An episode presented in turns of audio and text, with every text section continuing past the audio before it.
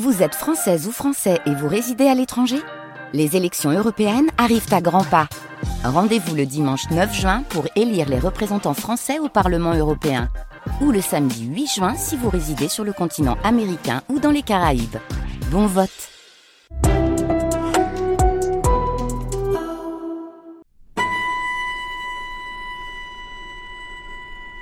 Les nuits de France Culture.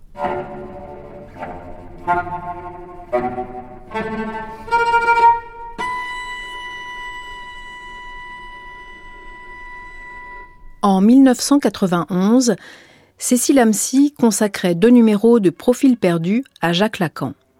À Jacques Lacan, c'est-à-dire, pour reprendre les mots de la présentation de la productrice, à la figure naturellement perturbatrice et novatrice de la psychanalyse, un mythe appartenant selon elle au passé, dix ans après sa mort.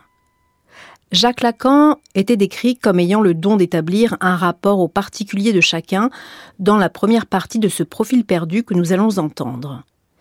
Y participaient les psychanalystes Serge Leclerc, Jean Houry et Catherine Millot, les écrivains Philippe Solers et Madeleine Chapsal, et les philosophes Jean-Pierre Faye et Costas Axelos, qui chacun témoignaient du Jacques Lacan qu'ils avaient connu, ni tout à fait le même, ni tout à fait un autre, selon l'endroit et la nature des relations qu'ils avaient entretenues avec lui. Quant à Jacques Lacan, dans cette émission, on l'entendait en 1972, enregistré à l'université de Louvain. Profil perdu, Jacques Lacan, première des deux parties, diffusée le 21 février 1991 sur France Culture. Profil perdu, Jacques Lacan, par Cécile Amcy. Je crois que vous l'aviez accompagné euh, à Rome euh, à l'époque où il faisait son fameux euh, discours. Et je crois que c'est à cette époque qu'il voulait rencontrer le pape. Vous étiez là Oui, oui. Ça correspondait à quoi pour lui? Ben, au même projet de faire reconnaître, enfin de faire entendre, de faire reconnaître avec une certaine naïveté sûrement, mais qui n'était pas étrangère à son charme. Il, fallait que euh, que la philosophie, aussi bien que l'Église et pourquoi pas l'armée, euh, euh, reconnaissent qu'il y avait là quelque chose de tout à fait nouveau. Proposer Jacques Lacan pour la série Profil perdu peut sembler limité par rapport à l'envergure de ce personnage. Disons qu'il s'agit là d'une première approche où l'on privilégiera ce qu'une telle personnalité aiguë et naturellement perturbatrice, novatrice et charismatique, qui a signé une époque dans le monde de la psychanalyse, peut avoir de mythique à l'heure actuelle. Jacques Lacan est décédé en septembre 1981. De 1953, date du discours de Rome qui marque la première rupture officielle de Lacan à la fois avec l'idéologie médicale et la Société psychanalytique de Paris, à 1980, son parcours sera émaillé de démêlés et de ruptures avec et dans les institutions. Il rompt au début des années 60 avec la Société française de psychanalyse dont il avait été cofondateur pour fonder sa propre école, l'école freudienne de Paris, qu'il dissoudra peu avant sa mort. En même temps, son séminaire, d'abord à Sainte-Anne pour un public restreint de psychiatres et psychanalystes, ensuite à l'école normale, puis à la faculté de droit de la rue Saint-Jacques, sera pour cet homme tenant d'un enseignement oral et d'une science du langage selon son expression, le lieu d'une élaboration théorique toujours ouverte, ainsi que par métaphore, celui de la mise en scène spectaculaire d'une parole qui se cherche. Toute question ne se fonde jamais que sur une réponse. C'est certain. On ne se pose de questions que bonjour, là où on a déjà la réponse. Jacques-Marie Émile Lacan est né le 13 avril 1901 dans une famille catholique pratiquante de la moyenne bourgeoisie parisienne. Son père, d'origine auvergnate, était représentant de commerce pour des maisons d'huile et de savon et peu porté sur les questions de l'esprit. Sa mère était éprise de culture chrétienne et de mysticisme. Dès son adolescence, Jacques Lacan songe à s'orienter vers la médecine et s'intéresse à la philosophie, intérêt suivi d'une rupture avec la foi, qu'il signera quand il sera engagé dans la voie médicale et publiera ses premiers articles en 1925, en abandonnant le mari accolé à son prénom.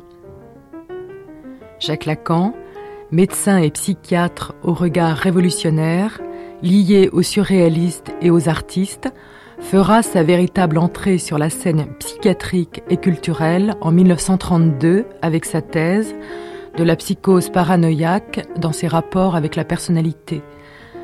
Personnage de plus en plus baroque au cours du temps, cette scène, il l'occupera jusqu'à sa mort en 1981. Il se voulait l'artisan d'une nouvelle introduction du freudisme en France et son continuateur. Il finira par ce qu'on lise dans un cercle important l'œuvre freudienne à travers la légitimation lacanienne. Je raconte volontiers une anecdote. Justement, au cours de ce voyage en Suède, Serge Leclerc. On avait fait un très long parcours. Moi, j'étais le chauffeur attitré. Enfin, j'avais comme ça toute une série de fonctions. Il y avait Françoise Dolto, il y avait François Perrier, il y avait Judith. Chacun était occupé par son, euh, comment dire aujourd'hui, par son trip particulier.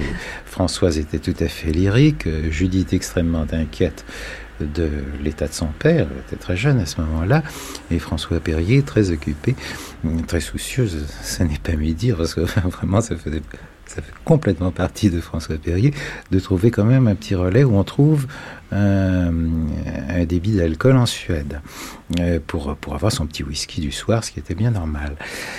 Donc chacun était complètement absorbé par son trip. Et vous, par quoi, vous faites et, Et vous Moi, par conduire toute cette petite troupe par la voiture et euh, d'arriver à rentrer à Stockholm avant 2 heures du matin. Et, Lacan était. euh, Et Lacan Absorbé. était absent. Absent. C'est-à-dire absent, c'est-à-dire complètement pris dans euh, sans doute la reconstruction de l'entretien qu'il avait eu ou qu'il aurait voulu avoir, ou essayant de savoir pourquoi on lui voulait tant de mal, donc extrêmement silencieux. Euh, Nous sommes donc dans un endroit effectivement très très beau vers la fin du jour euh, à cette époque-là, quand même vers 8-9 heures du soir à Stockholm. Et euh, Françoise essaye à tout prix de sortir Lacan de sa, de sa tristesse, si l'on peut dire, ou de sa préoccupation. Parce que l'endroit était absolument superbe. Un lac, des cygnes, un château euh, presque médiéval qui se reflétait dans le lac. Enfin, c'était vraiment très très beau. Alors Françoise euh, déploie tout son, euh, tout son arsenal en disant enfin Jacques, euh, pas un mot, rien, il était là, on continuait. Rien n'y faisait, il ne disait pas un mot. Mais ça a duré euh, assez longtemps. Et puis, on reprend la voiture, on sort de l'agglomération, et à ce moment-là, euh, comme chez nous, on voit le nom de l'agglomération barré en sortant. Et alors là, sursaut, faisait une heure et demie qu'on n'avait pas entendu le son de sa voix, il dit Mais c'est Gripsholm. Gripsholm étant un endroit historique de Suède avec son château. Alors, à partir du moment où il voit Gripsholm, il sort complètement comme ça que ça fonctionnait. Il a fallu à 9h30 du soir euh, euh, aller tirer la sonnette du château pour essayer de convaincre le gardien euh, de nous ouvrir pour visiter, parce que Lacan voulait absolument visiter quand il voyait quelque chose comme ça. Il le fallait absolument. Et, lui, euh, à bout d'arguments, lui dit Mais je suis Lacan dit-il au gardien, de, enfin au concierge du, du château. voilà. Mais tout ça avait fonctionné sur un mot. Alors, à partir de ce mot, hop, Un mot barré quand même. tout, un mot barré, mais qui, euh, bon, évoquait toute une histoire. Là, il sort immédiatement de son truc, c'est-à-dire que quels que soient ses soucis, il est prêt à partir sur. euh, bon, il lui fallait absolument voir à ce moment-là le. euh, l'histoire, enfin le lieu de cette histoire qu'il connaissait. c'est-à-dire- Quand je suis venue la première fois, j'ai commencé justement, je voulais Catherine Millot. euh, lui expliquer ce qui n'allait pas. J'avais commencé euh, un discours là-dessus. Il m'a arrêté tout de suite euh, pour me demander euh, d'où je tenais la tête que j'avais, euh, qu'est-ce que c'était que la petite cicatrice que j'avais sur la joue. euh, enfin, des questions tout à fait inattendues qui m'avaient effectivement déconcertée. Et ça, ça m'a semblé. Enfin, je- être assez caractéristique de, sa technique, c'était un peu comme au judo, c'est-à-dire que là où euh, euh, là où je m'attendais à devoir effectivement euh, énoncer ce qui ce pourquoi je venais, tout d'un coup c'était court-circuité par par ces interventions et par des, des, questions qui ne portaient justement pas du tout sur, sur dans l'ordre des symptômes. Oh bah Lacan, il avait une façon bien à lui de d'accrocher le transfert, comme on dit. Euh, par exemple, par rapport à la petite cicatrice sur la joue et... Bah, ça, je crois que c'était autre chose. C'était, je crois que dans les entretiens préliminaires, souvent Lacan mettait en jeu la présence corporelle, la sienne propre et aussi celle de, la personne qui venait lui demander une analyse. Non, mais il avait une, façon de vous accueillir aussi euh, qui était extrêmement chaleureuse et qui... Euh, euh, la première fois, ça m'avait d'ailleurs même déconcerté. Je m'attendais pas à ça, surtout que j'avais déjà vu quelques analystes qui étaient plutôt euh, euh, un peu guindés, je dirais. Et ça, Lacan évidemment tranchait. Qu'est-ce qu'il vous a dit à ce propos C'était dans, dans, le genre d'arrêt. Il arrivait dans la salle d'attente où j'étais, en s'approchant vers moi et me disant C'est vous, Catherine Millot, mon petit? Tu nous vois suave Et c'était euh, bon. Donc la dimension déconcertante de la chose, déjà, déjà une façon de ménager précisément euh, l'ouverture aussi. Euh. D'une façon personnelle, enfin, j'ai déjà dit dans, Jean Houry. texte, Lacan, on peut dire que la première rencontre. La première rencontre, c'est au mois de mai 47 même, je crois. Hein. Donc j'ai retenu la date. C'était dans une série de conférences qui avait été organisée à la rue d'Ulm par Georges Gusdorf. Hein. Déjà à la rue d'Ulm. C'était organisé à la suite justement des journées de Bonneval de 46, hein, où il y avait eu Lacan, Bonafé, etc. La causalité psychique. Et alors moi je connaissais pas du tout hein, je venais là parce que euh, je, je, suivais des, conférences d'internat de, à Duriaguera, hein, qui était à Sainte-Anne à cette époque. Alors à Duriaguera, puis Angelergue, et puis d'autres types comme ça. Et puis j'avais été écouté. Alors c'était donc une sorte de panorama comme ça, euh, très vivant, parce que chaque euh, conférence, je me souviens plus, c'était tous les 15 jours il y avait un type qui venait parler. Puis Minkowski, Folin, Bonafé, Toscaïès, que j'avais jamais rencontré non plus, et puis beaucoup d'autres. Hein. Et puis alors est arrivé donc une, soirée, Lacan, euh, au mois de mai 47. Alors à ce moment-là, moi, j'hésitais pour faire la psychiatrie ou, autre chose. Hein. J'étais déjà en médecine depuis longtemps.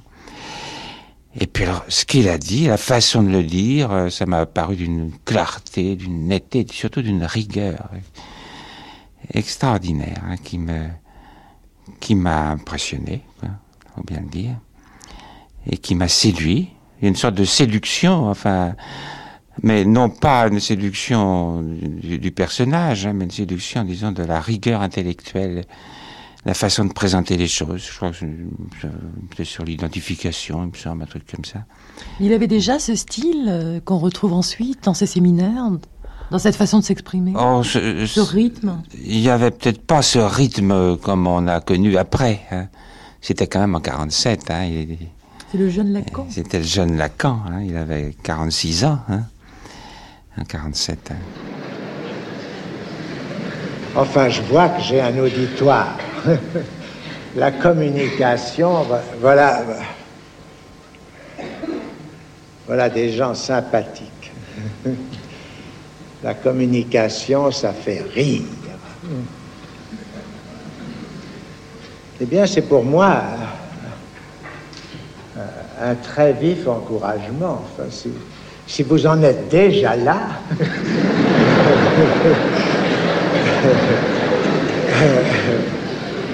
on va pouvoir avancer un peu, un peu, un peu.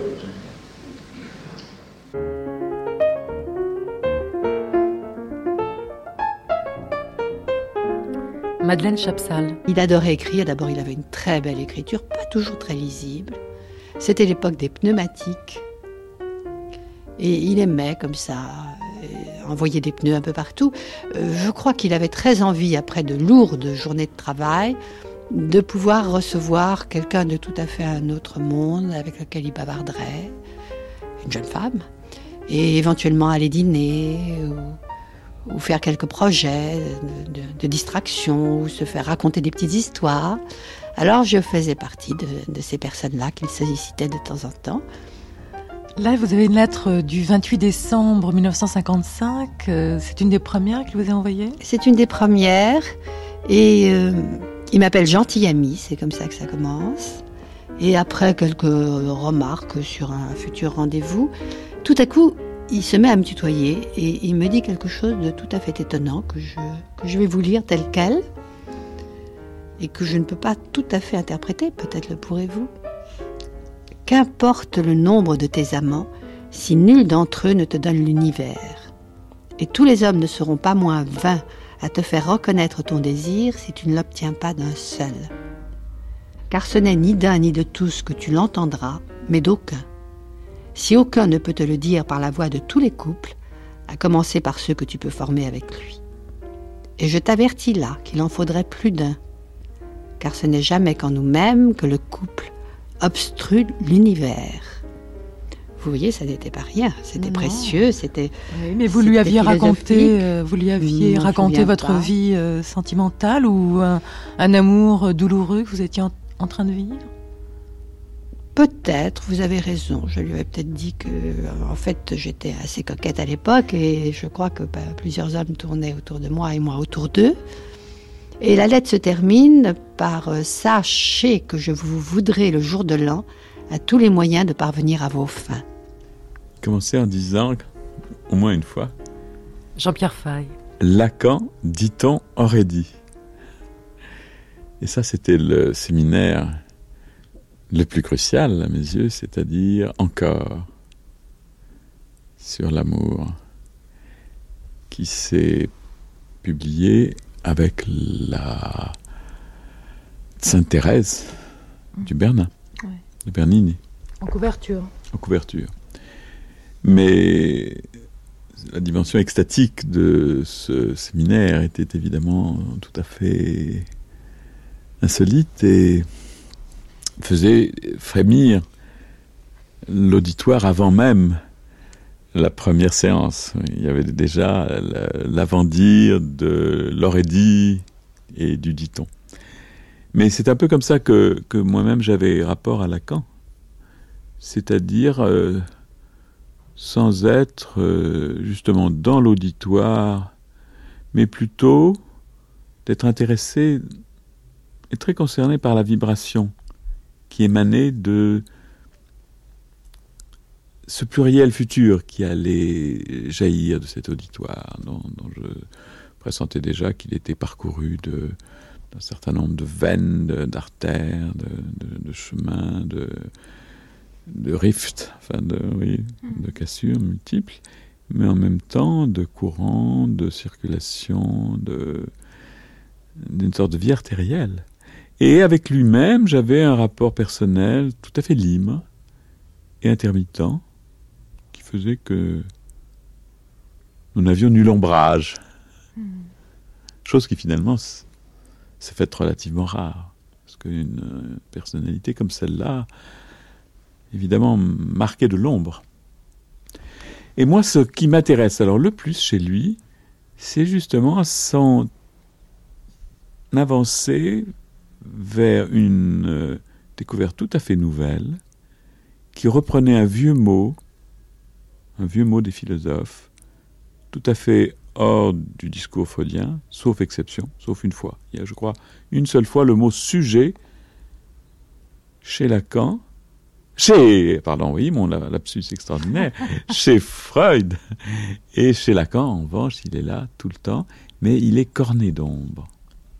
Et ce sujet corné d'ombre, c'est-à-dire euh, qui a ce grand revers d'inconscient, comme, comme, les cartes de visite qu'on cornait du temps de Proust et qu'il déposait chez un de Noailles, etc. ce sujet corné, euh, c'est vraiment euh, Lacan. Et lui-même était, cela. Une fois, il, euh, il me téléphone au sujet d'un article qui avait paru dans la revue que j'animais, qui s'appelait Change. Il me dit, voilà, cet article m'intéresse beaucoup. D'ailleurs, je crois que Sylvie souhaiterait que vous veniez dîner. Alors je viens. Si Sylvia, enfin Sylvia, Sylvia, Sylvia la grande, Sylvia Bataille, comme on l'appelle, on l'appelait couramment dans la famille. Mais euh, donc je viens dîner. Et l'article portait sur quoi L'article s'appelait l'anti-Göring. Ah. Oui, parce que je parlais de la, du sort dangereux de la psychanalyse à l'époque du Troisième Reich, où elle a été soumise à la Reichsführung d'un certain docteur Göring, qui était Reichsführer de psychothérapie. Et qui, qui faisait ses psychothérapies en uniforme Eh bien, c'est pas sûr, il avait une barbe et on l'appelait Papy parce qu'il avait l'air bon enfant. Mais quand il assistait aux séances de la Société de psychanalyse au premier rang en prenant des notes, surtout quand il y avait le mot Oedipe, il était spécialement euh, nerveux, paraît-il, à ce moment-là, euh, évidemment, euh, il y avait alors un frémissement d'un autre ordre une très grande angoisse. Et Papy, euh, il y a sa tête dans un livre depuis. Je crois que je suis un des premiers à avoir découvert l'existence de Papy, de, de Göring, du bon docteur, Herr Professeur Docteur Reichsführer Göring. Loin du bon docteur. voilà, le bon docteur Göring, qui écrivait des articles euh, dans les années 33 pour dire que, pour donner les résultats de ses psychothérapies. Et quand c'était des, des patients juifs, il disait oui, euh, l'analyse euh, s'est interrompue. Il n'y a pas eu de suite. Bon, voilà, c'est tout. Pour les résultats, j'ai des résultats pour un tel, un tel, un tel. Là, il n'y a pas de suite. Euh, je sais pas, ça s'est interrompu. Et alors, ça, ça l'avait intéressé. Et du coup, il me téléphonait, m'avait dit longuement des choses, m'avait donné des hypothèses, m'avait dit qu'il fallait demander à Levenstein, qui autrefois me disait Sylvia l'avait analysé et que par conséquent, si j'allais à New York, je trouverais peut-être dans les archives des choses sur les rapports mystérieux entre euh, Goebbels et la psychanalyse. Pas Goering, le maréchal, bien sûr, mais Goebbels, lui, avait peut-être frôlé tangentiellement une certaine inquiétude du côté de la psychanalyse, puis finalement, ils avaient décidé qu'ils allaient rejeter tout ça. Et qu'il y aurait peut-être là-dessus des documents étonnants, donc que je vienne dîner.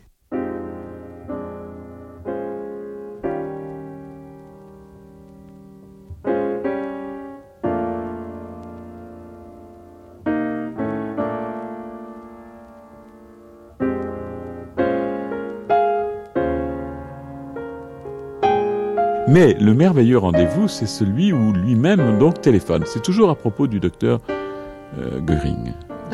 ah, ça, cette histoire-là, le prenait euh, très, au, très au vif.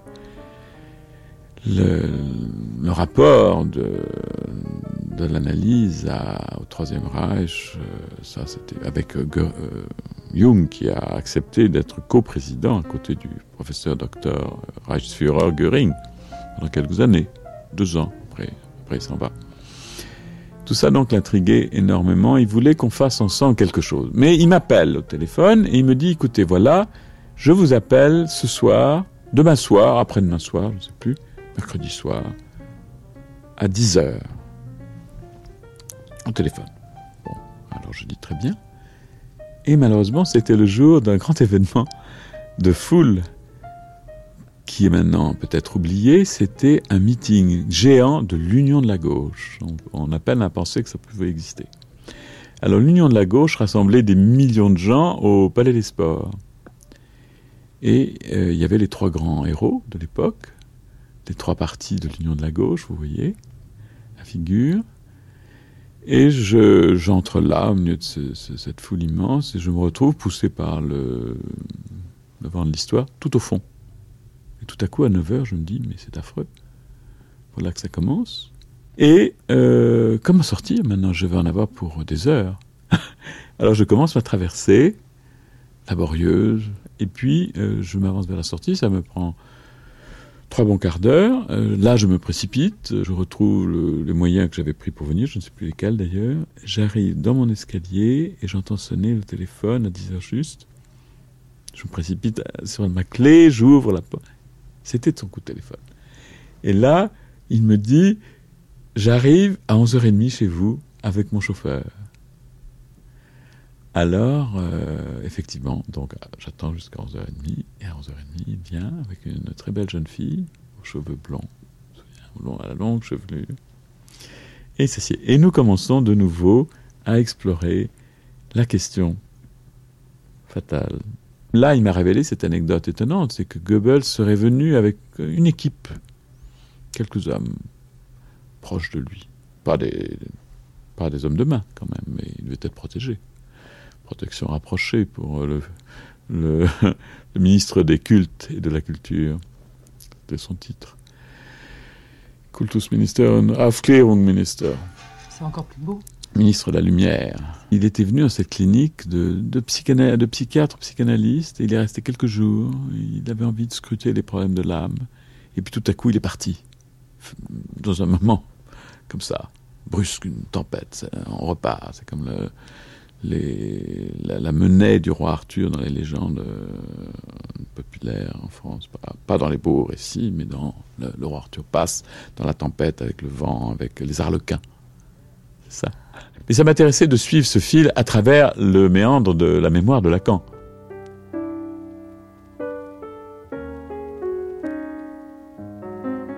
Carnet de nuit, donc euh, note, je lis.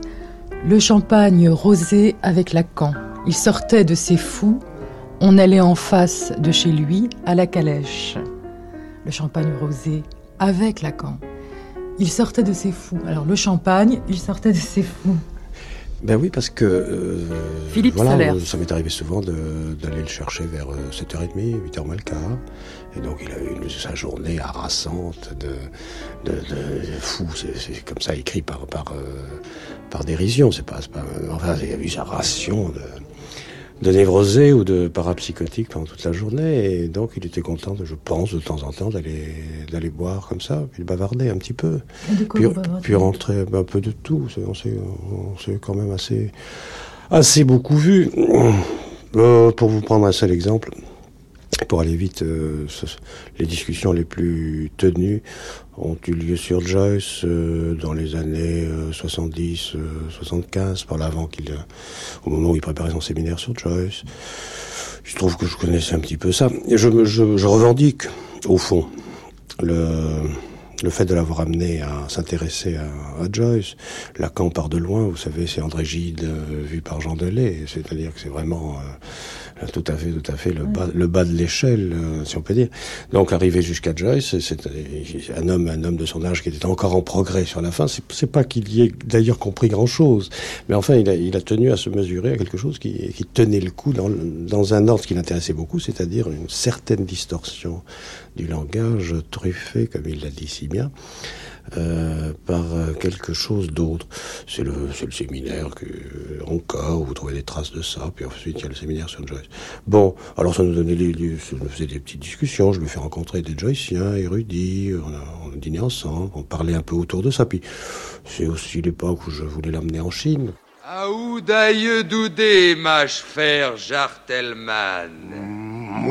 Excuse-moi, mon pote, tu jaspiques le donsk? Tu mastifales le grognégien. Non. Toi, un aragourlé anglish Phonème saxout Alors il n'y a pas de doute. Je rencontré en 65, je venais de publier un petit livre qui s'appelle Drame, qui semble-t-il l'avait intéressé. Peut-être pas le livre lui-même, mais une interview que j'avais dû faire, où il croyait que j'étais familiarisé avec lui, alors que c'était pas du tout le cas.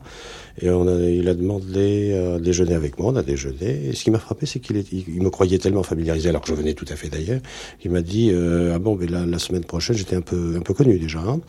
Euh, souci tactique de Lacan toujours, occupation du terrain et complicité à trouver dans les superstructures dans, les, dans les, éventuellement chez les écrivains, chez, chez les gens, chez les gens influents, oui, des appuis pour la propagation de la de la de la, doc- de la doctrine, n'est-ce pas? Et alors il me dit, vous parlez, vous parlez, vous venez parler euh, la semaine prochaine à mon séminaire. Je dis, mais non, je ne peux pas parler à votre séminaire. Mais vous parliez déjà comme ça à l'époque, vous? Bien sûr, j'ai toujours, j'ai toujours eu mon plutôt franc-parler, figurez-vous avec tout le monde. Non, non, pas dans ce sens-là, de ce ton comme ça un petit peu. euh, oui, euh, il connaissait pas très bien Joyce. Oui, il m'a dit venez. J'ai dit ben non. Ah oui, Oui. non, non, non, mais c'est même, c'est même, c'est même ça. Je crois qu'il a accroché dans, dans, dans ma dans ma personnalité, si j'en ai une. Et qu'est-ce que, qu'est-ce que, non, qu'il y a des choses, il y a des, il y a des choses, oui, c'est ça.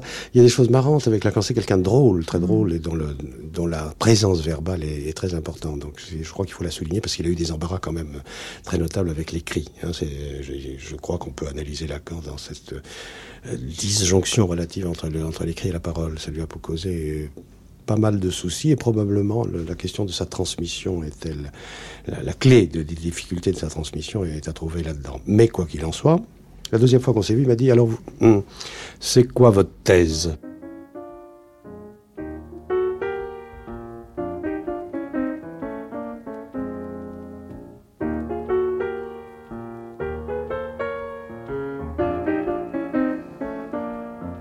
Alors, euh, ce qu'il y a de particulier, moi j'avais, j'étais donc euh, en 53, je venais de Vous installez m'installer à la Borde, hein, parce qu'avant j'étais dans la même région, mais à Saumry. Je me suis installé à la Borde en avril, et euh, le temps de, de débrouiller les choses, c'est pour ça que je suis allé aussitôt. Hein. Mais alors, il se trouve que pendant quelques années, hein, de, de la Borde même, j'étais le seul à y aller. Et puis, il y a eu ce que j'ai appelé en 55, euh, à partir de 55, l'invasion. hein. L'invasion de la Borde par une quantité de types, euh, certainement où Félix Guattari joue un rôle là-dedans, qui lui est venu à la Borde en 55, hein, donc deux ans après le début.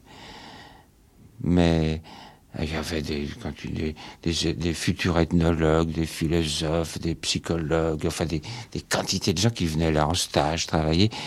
Et alors, euh, eux-mêmes, moi j'étais très discret disons, dans mon aventure avec Lacan, hein, mais alors ça s'est su et ils ont... D'un seul coup, je me souviens, en une année, il y en a eu une quinzaine qui ont été euh, chez Lacan. Alors, moi, je, je me disais ce que j'ai appelé une hémorragie. C'était une hémorragie à tout point de vue, hein, pour eux, une hémorragie financière. un peu. Et pour vous, non? Bah pour moi, pas, pas grand-chose. Moi, je continue même mon petit bonhomme de chemin. hein. Mais euh, j'espérais que Lacan euh, ne les prendrait pas tous. Il les a tous pris? Mais il les a tous pris. Il y avait une boulimie? ah bah, Il y avait une sorte de boulimie. Peut-être que le terrain l'intéressait d'avoir tout ça. hein.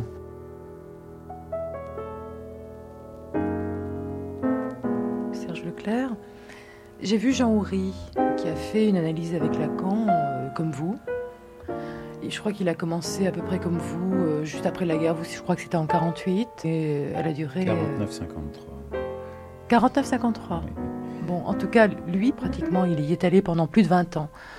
Il m'a dit une chose qui m'a vraiment intriguée. Il m'a dit euh, qu'il avait eu des conflits avec Lacan euh, au cours de cette analyse. Je ne sais pas exactement quel type de conflit, mais je pense qu'à l'intérieur d'une analyse, on peut effectivement avoir des conflits avec la personne euh, qui, euh, qui vous prend en analyse. Et euh, il était venu euh, chez vous, il était venu vous voir pour vous raconter ces conflits. Et vous lui avez dit, Lacan est quelqu'un de fragile, il faut le protéger. Oui, c'est tout au moins l'expérience que moi j'en avais faite. De sa fragilité? Oui. Qu'est-ce que ça veut dire alors Mais je ne pense pas lui avoir dit il faut le protéger. Enfin, je pense que c'est une interprétation euh, qu'Ouri a dû, a dû faire de mes paroles. Mais dans, dans l'entretien, euh, enfin dans, dans ce qu'on s'est dit, euh, j'ai dû faire référence à ce que j'avais pu moi euh, sentir de, euh, de Lacan. Euh, je suis à peu près sûr euh, parce qu'on ne peut jamais l'être tout à fait, de n'avoir jamais dit il faut, parce que ce n'est pas du tout dans ma façon de, de parler. Donc il l'a interprété comme ça. Oui. Mais il est fragile, je trouve que c'est intéressant. Puis bon, en plus c'est- très joli, c'est très beau, comme euh, enfin, appréhension de, du personnage Lacan. Quelqu'un de fragile. On a tout dit de lui et, on continue à le faire. Peut-être un peu moins maintenant, mais jamais on a dit qu'il était fragile. Euh, fragile pour ses enjeux, enfin fragile, euh, sensible euh, pour ses enjeux essentiels. Et comme vers les années enfin qui ont suivi euh, 53, euh, ces enjeux devenaient tout à fait enfin pris dans des, des conflits institutionnels euh, et qu'il y était donc entièrement. Euh, il avait cette, euh, cette sensibilité extrême à tout ce qui questionnait. Et comme vous savez d'autre part à quel point il était tout à fait ouvert aux questionnements les plus radicaux, c'est quelque chose qu'il euh, hum, qui le travaillait plus qu'on ne pouvait penser, parce qu'on projette- on projetait toujours sur lui euh, quelque chose de la figure d'un maître quand même assuré, alors que euh, toute question devenait pour lui, et surtout une fois qu'elles étaient prises dans les enjeux institutionnels, je dirais presque une question vitale. Mhm. Alors, Alors- c'est en ce sens-là que, que je l'entendais. Et que je l'entends toujours. C'était le- c'est pour, donc- pour, c'est- de- pour donner, euh, vous me demandez comme ça d'évoquer quand même un petit peu euh, la, la- ce qui était, euh, je ne sais pas si cela vous a été dit, mais euh, pour être sur un tout autre registre, euh, la, qualité de sa poignée de main, si l'on peut dire, c'est-à-dire de son toucher en général, euh, avait quelque chose d'une extrême finesse, et là aussi, on ne peut pas dire d'une fragilité, mais d'une perméabilité ou d'une sensibilité tout à fait surprenante, je veux dire, à, une simple poignée de main. Euh, ça, se, ça se percevait. Ah, C'était tout- tout le contraire de, de quelqu'un, parce qu'on a beaucoup pu dire qu'il était un petit peu euh, retranché dans ce narcissisme, ce qui euh, donne toujours l'idée d'une certaine carapace. Froideur, peut-être. Euh, froideur ou narcissisme, enfin, qui, euh, oui, enfin, dans le, dans, je veux dire, c'est une chose qui, un terme qui a beaucoup circulé à son propos, ne serait-ce qu'à propos de son apparence vestimentaire, mais, et, et narcissisme va souvent de pair comme ça avec une représentation qu'on se fait d'une certaine carapace. Et je ne pense pas qu'il en a fait.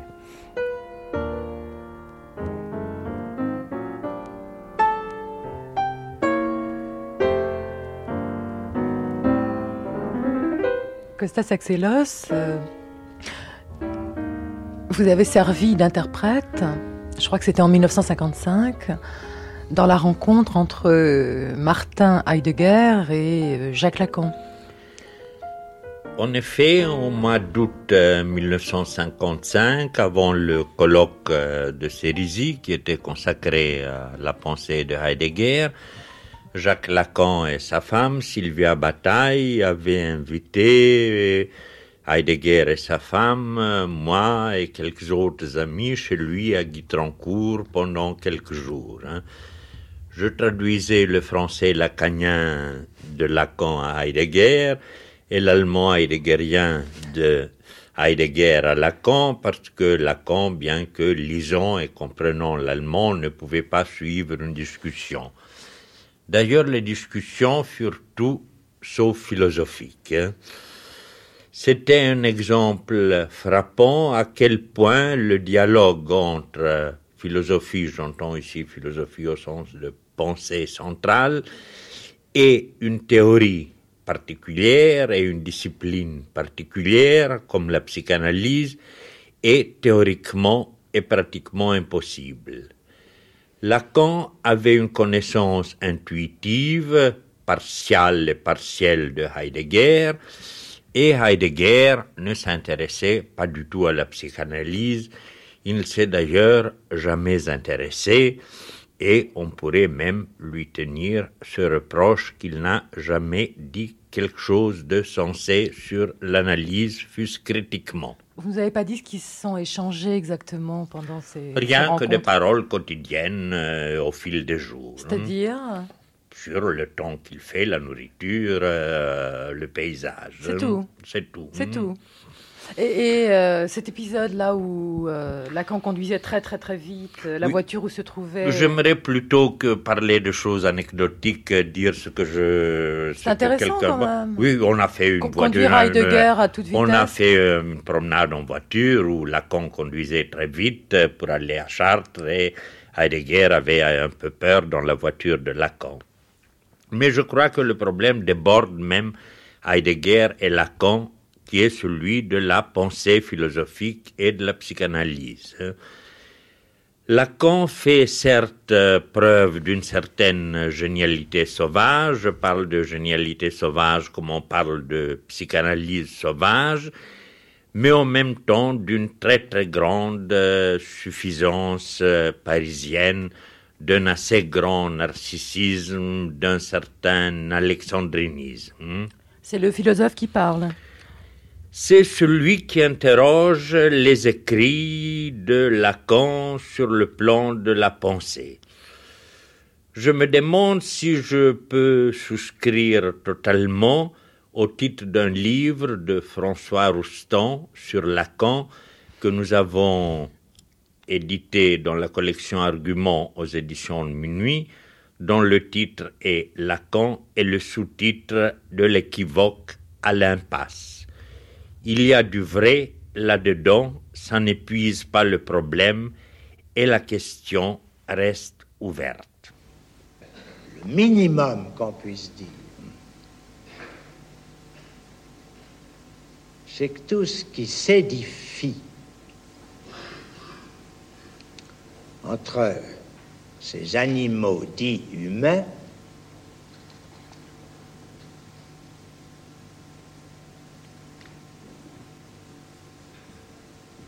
est construit, fabriqué, fondé sur le langage.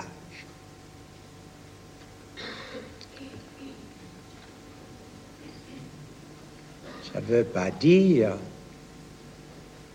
que les autres animaux sociaux, enfin vous en avez bien sûr entendu parler, les, les petites fourmis, les, les abeilles et quelques autres exemples distingués hmm, sur lesquels enfin, nous sommes penchés, comme on dit, hmm, parce que nous passons notre temps à nous pencher, nous autres, euh, êtres langagiers. ont quelque chose qui...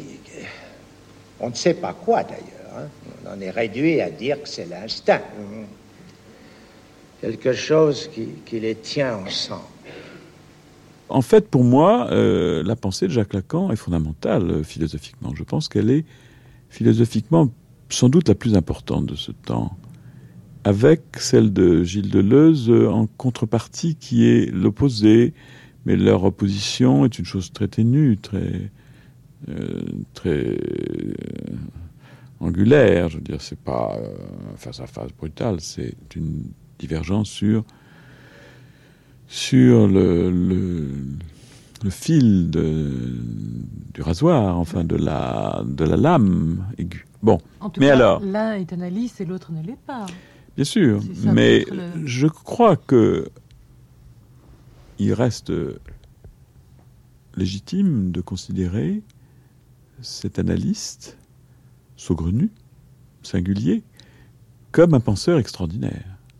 Parce qu'au niveau de cette exploration du sujet, euh, de la façon dont il entre dans, à travers ses séminaires, les séminaires publiés sont, des, textes les plus prodigieux que, l'on trouve actuellement sur le, lieu de la pensée.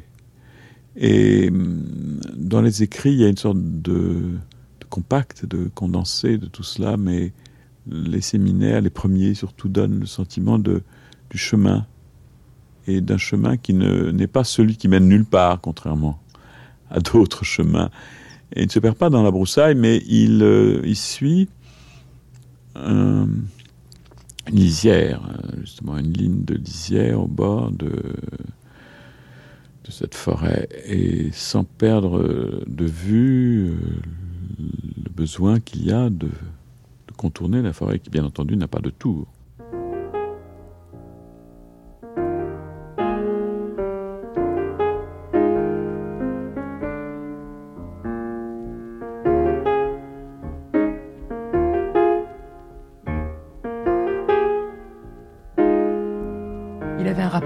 À chaque personne. Exactement. Lacan, il avait, c'est effectivement, il, donnait le, sentiment à chacun d'avoir un rapport euh, que je ne sais pas si on peut le qualifier de privilégié, parce que je ne pense pas que ce soit le terme, mais en tout cas un rapport, un rapport plutôt qu'un rapport particulier, un rapport au particulier de chacun. Et je dois dire que c'est ça qui, euh, euh, a fait euh, le, prix de, cette rencontre avec Lacan comme analyste, c'est l'impression que qu'avec lui, il était possible de que, ce que euh, que le, particulier, ce qu'on était ou ce qu'on avait de particulier, pouvait là trouver l'espace pour se déployer. Et c'est pas le courant de l'existence. Dans le courant de l'existence, ce particulier-là, on euh, est plutôt porté à, des contorsions pour, euh, d'une certaine façon, l'escamoter, pour, euh, en quelque sorte, se, conformer comme ça à, l'attente de l'autre. Et ça, c'est quelque chose qui était balayé dans la rencontre avec Lacan. À propos de cet accueil qu'il faisait à la particularité de chacun, qui, en quelque sorte, vous dispensait de, euh, de ce que j'ai appelé ces, contorsions, de, enfin de euh, d'être obligé, en quelque sorte, de de faire passer à l'as ce qui, ce qui pouvait vous être propre. Et, ça, effectivement, la rencontre avec Lacan, ça, ça, euh, ouvrait à la dimension que, que cette particularité-là pouvait avoir droit de citer, pouvait être accueillie que c'était ça l'extrême soulagement qu'on pouvait éprouver dans les, dans les débuts d'une analyse avec lui, en tout cas, en tout cas que moi j'ai éprouvé, l'impression de pouvoir déployer quelque chose et de, une impression de, de, liberté euh, que j'ai eu d'emblée, euh, liberté d'expression que j'ai, que bon, qui était unique. Et, et ça, c'était lié, bon, bien sûr, au, l'analyse, au principe de l'analyse euh, elle-même, c'est-à-dire qu'il y a l'association libre, euh, effectivement, on est mais, mais ce n'était pas suffisant. Il y avait aussi la, personnalité de Lacan, sa propre liberté à lui, qui, euh, en quelque sorte, était, qui, qui vous y autorisait. sa liberté, c'est-à-dire aussi bien son côté déconcertant, inattendu, son absence de conformisme qui n'était pas une volonté de, de, non-conformisme, enfin un parti pris de non-conformisme qui, était, qui lui était, je dirais, naturel. Et euh, de, voir effectivement quelqu'un qui avait toute, sa marge de manœuvre, enfin toute, son, toute sa, latitude, c'était quelque chose qui avait en soi un effet absolument libérateur. Alors c'est euh, cette impression de liberté, c'est, je dirais que c'est pas commun. Enfin, que, enfin il, me prend de, de, regretter, d'avoir la nostalgie de, de ce qu'il pouvait présentifier justement de ce côté-là. Bien que par ailleurs il n'aimait pas ce terme de liberté. Parce que effectivement, quand on connaît tous les déterminismes que quelqu'un subit euh, de par, euh, de par son son assujettissement à l'inconscient, euh, la liberté, c'est à prendre avec des pincettes un peu, mais il n'empêche que quand même ça existe. Enfin, ça existe. Il y a, la, disons, la marge, la marge par rapport. Je pense que d'ailleurs c'est surtout par rapport à, toute la dimension des tout euh, imaginaires, enfin que, qui, qui résulte de, du rapport à son semblable c'est-à-dire à cette, justement à cette euh, à ce pouce au conformisme qu'est le, rapport à, à l'autre comme semblable. Au fond, Lacan, ce qu'il avait de libérateur, c'est que ça n'était pas un semblable. Il n'était semblable de personne, il n'était même pas semblable à lui-même. Et, euh, euh, c'était ça qui, avait ce, qui, faisait cet effet de, respiration, hein, de ne pas avoir à faire un semblable. Et en revanche, c'était quelqu'un qui pouvait donner la dimension de ce que lui appelait le prochain, précisément par opposition au semblable. C'est-à-dire que euh, le, prochain, c'est c'est ce rapport à l'autre dans justement la particularité de, euh,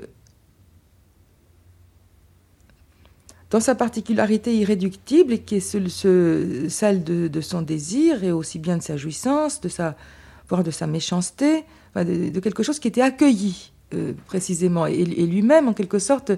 Euh, c'est une façon, ce prochain, dans son altérité radicale, il le présentifiait.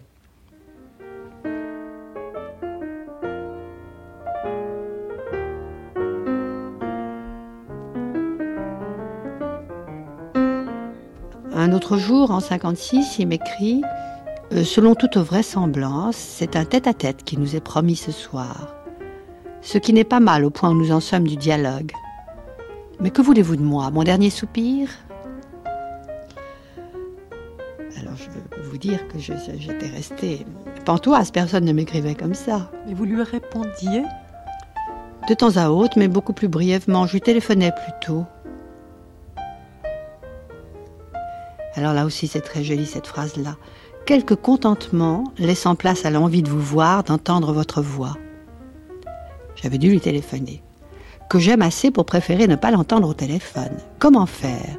Un verre chez moi ce soir à 8 heures. Je me souviens que j'arrivais euh, en fin de séance, Gloria me faisait entrer. J'attendais un peu dans la bibliothèque ou dans la salle d'attente. Et je me disais, ça y est, s'il y a d'autres personnes, elles vont croire que je suis euh, une malade. Pour moi, être chez Lacan, c'était être une malade. Alors j'attendais avec impatience qu'ils viennent me chercher en me disant Ah, vous êtes là, ma chère et qui prouve par quelques mots que, que, j'étais son invité, mais pas, et pas sa malade. Il vous traitait quand même de façon privilégiée. Sans doute, mais... vous faisiez partie du spectacle, euh, maintenant que vous avez un peu de distance euh, par rapport au jeu qui jouait là, ce jeu dont on a parlé tout à l'heure. Probablement. Euh, j'ai vu dans des livres comme celui de Godin qu'il aimait assez partir avec une jolie jeune femme au bras le soir. là, il me dit Je crois que je n'ai pas fait aujourd'hui un trop mauvais séminaire. Cela prouve qu'il m'est possible de me coucher à 4h30 du matin et pourtant à 9h30. Alors non, je vais pas vous le lire, j'ai pas pu déchiffrer le reste de la si, phrase. Si, regardez, et pourtant à 9h30, je n'avais encore rien, rien, fait, rien fait, rien écrit. Le 18 janvier 56, il m'écrit ce qu'il appelle lui-même un octin, une sorte de poème qu'il a mis d'ailleurs en forme comme un, comme un calligramme d'Apollinaire. Visite d'un visage, vaillante à mon invite, m'éveillant au virage, un vœu tu l'as fait vite, un vœu de ta voix sage, un vœu, avant l'aveu que j'évite.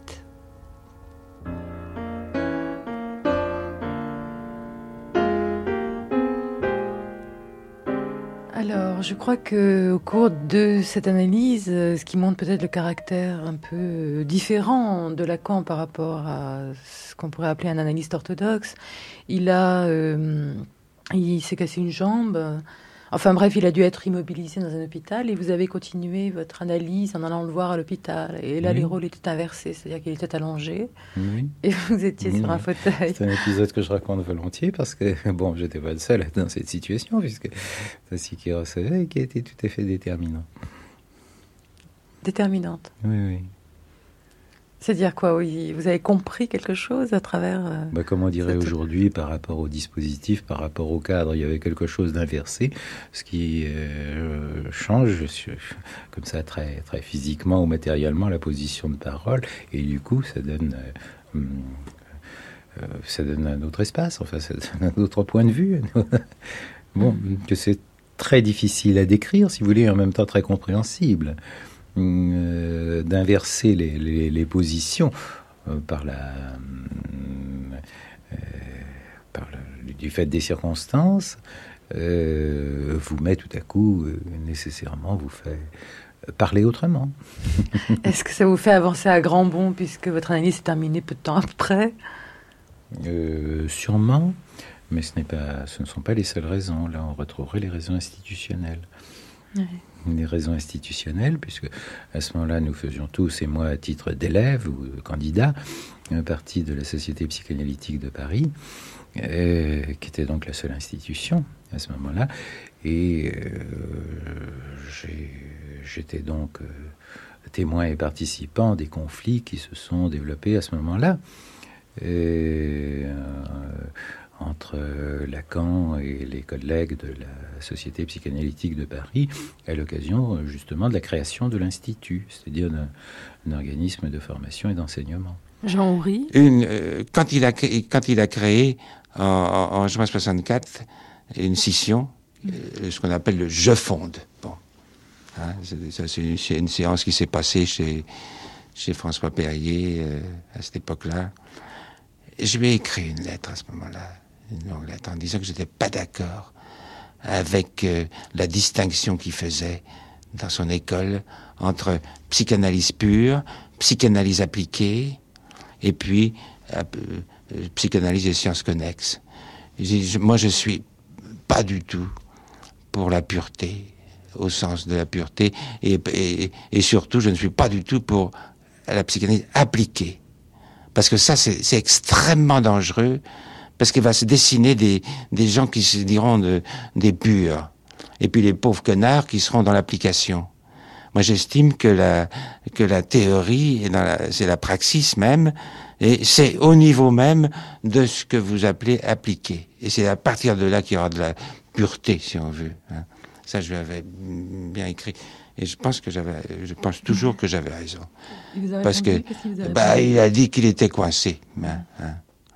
Et que, et à ce moment-là, j'avais même fait la démarche de vouloir, avec tout le GT Psy, en 64, il y avait Toscaïès, Chéniaud, etc. On a fait une démarche, on est allé chez lui, hein, en septembre 64. On est allé chez lui, au 3 rue de Lille. Hein. Au 3. Chez lui, c'était au 3. Hein. On au 5, on avait l'analyse, mais chez lui, c'était tout à fait en haut, là, au 3 rue de Lille. Ah, on, s'est installé là pour discuter en disant ce que je proposais, c'était que euh, tout le GT Psy fasse partie de l'école, de l'école, à condition que ça soit pas appliqué, hein, qui change un peu la formule. Et alors là, à ce moment-là, j'ai vraiment même fait des tracts, même euh, dans les mois qui ont suivi, pour distribuer dans les premières, euh, mais ça a été mal accepté. Hein. Pourtant, il était tout disposé. C'est dans cette année-là, en 64, je pourrais finir là-dessus pour donner une image que Bonafé, qui était encore à Père Vaucluse, c'était son ancien copain Bonafé, hein, vieux camarade, qui n'avait pas vu depuis très très longtemps pour des raisons variables, politiques et autres. Lucien Bonafé. Hein, Lucien Bonafé, qui était encore médecin-chef à Père Vaucluse. Et alors, en mois de décembre 64, Bonafé m'avait euh, téléphoné en disant Tiens, est-ce que tu voudrais venir euh, On va faire une journée sur. Euh, sur la psychothérapie institutionnelle ou n'importe quoi, mais sur la hiérarchie, etc. Mais je dis, d'accord, mais ça serait bien si je pouvais amener Lacan pour parler avec les infirmiers. Ah, Bonafé dit, ben, j'y crois pas, mais essaye. je l'ai dit à Lacan. Et Lacan est venu tout l'après-midi à Péré-Vaucluse. Alors c'était une retrouvaille avec Bonafé. Hein. Il a passé son après-midi faire une table ronde avec des infirmiers. Et c'était quand même euh, là quelque chose de très très important. Hein. et qui donnait vraiment une des dimensions les moins connues peut-être de Lacan et qui est les plus authentiques de son travail.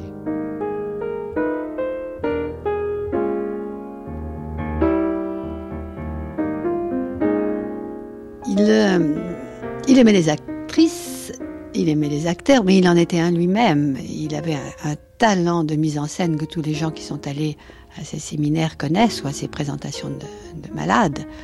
Il savait que pour faire passer quelque chose, il faut le jouer. Et alors il jouait aussi dans la vie courante, dans la vie quotidienne, et en particulier quand il vous emmenait au restaurant. C'était un véritable spectacle. Il y avait quelques restaurants de, qualité qu'il affectionnait, on allait de préférence. Mais dès qu'il entrait, il faisait une entrée. Il faisait un numéro. Absolument. Et si ça n'était pas remarqué, il la recommençait son entrée jusqu'à ce que tous les dîners aient les yeux, les yeux sur lui. Il recommençait l'entrée. Et, euh, oui, tout à fait. Il repartait vers la porte et il rentrait une seconde fois. Alors sa façon de donner son manteau, de donner son écharpe en cachemire, de, s'appuyer sur l'épaule du maître d'hôtel en lui disant cher avec un grand soupir que tout le monde connaît. Mais où m'avez-vous mis? Alors on lui avait donné évidemment sa table ou la meilleure table. Ah, vous croyez qu'on sera bien là? Ah. Puis il se tournait vers moi. Qu'en pensez-vous, ma chère? Ça vous convient? Parce que sinon on s'en va. Hein?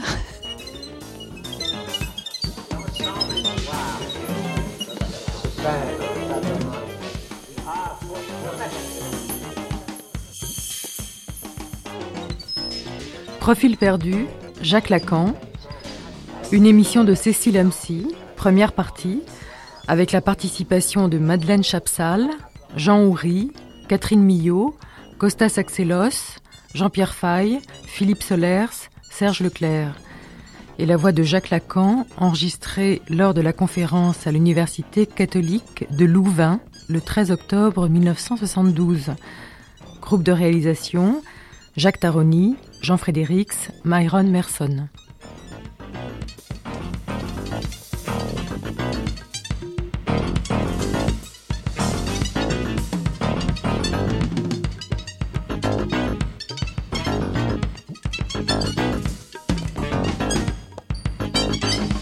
Cette émission a été diffusée le 21 février 1991 sur France Culture. À suivre.